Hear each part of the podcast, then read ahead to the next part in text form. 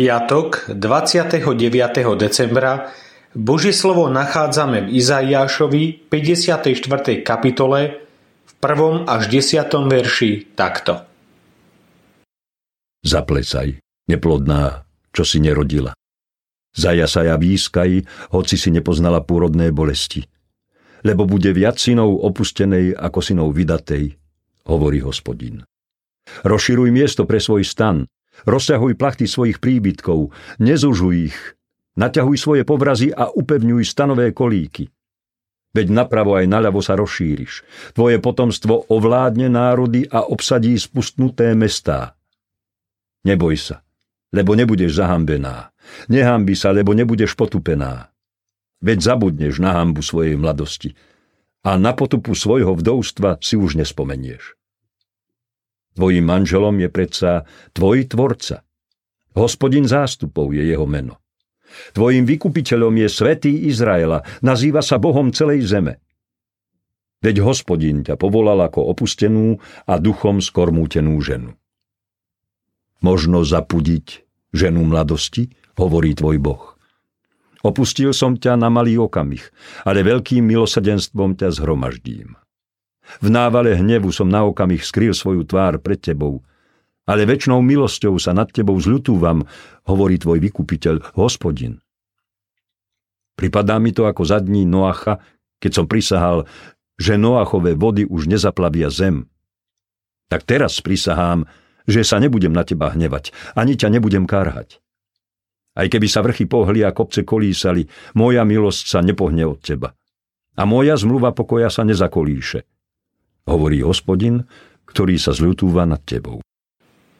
Boh plní svoj sľub. To je svedectvo Vianoc. Prišiel Spasiteľ sveta, treba v neho uveriť.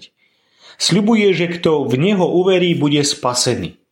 Pozýva do vzťahu lásky s ním a ten medzi nami vznikne v modlitbe. Len uver a miluj ho. Izrael pochybil, keď neuveril Božím sľubom. Trest bol ťažký. Ľud Boží bol rozptýlený po celom svete, no nie zavrhnutý. Aj to Pán Boh sľúbil, že ich znovu zhromaždí doma v ich zemi. Tento sľub Pán Boh naplnil pomerne nedávno.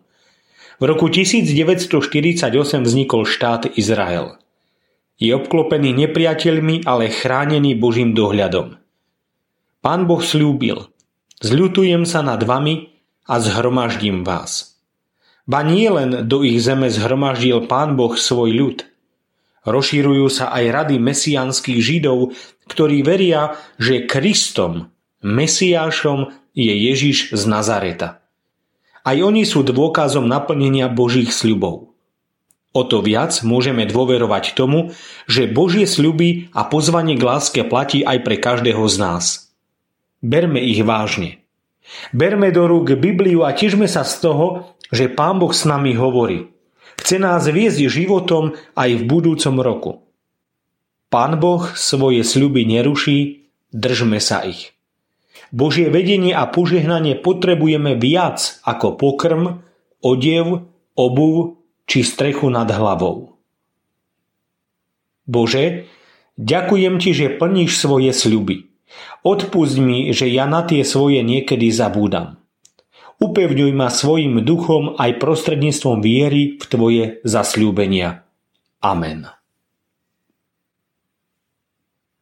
Dnešné zamyslenie pripravil Jan Velebír starší.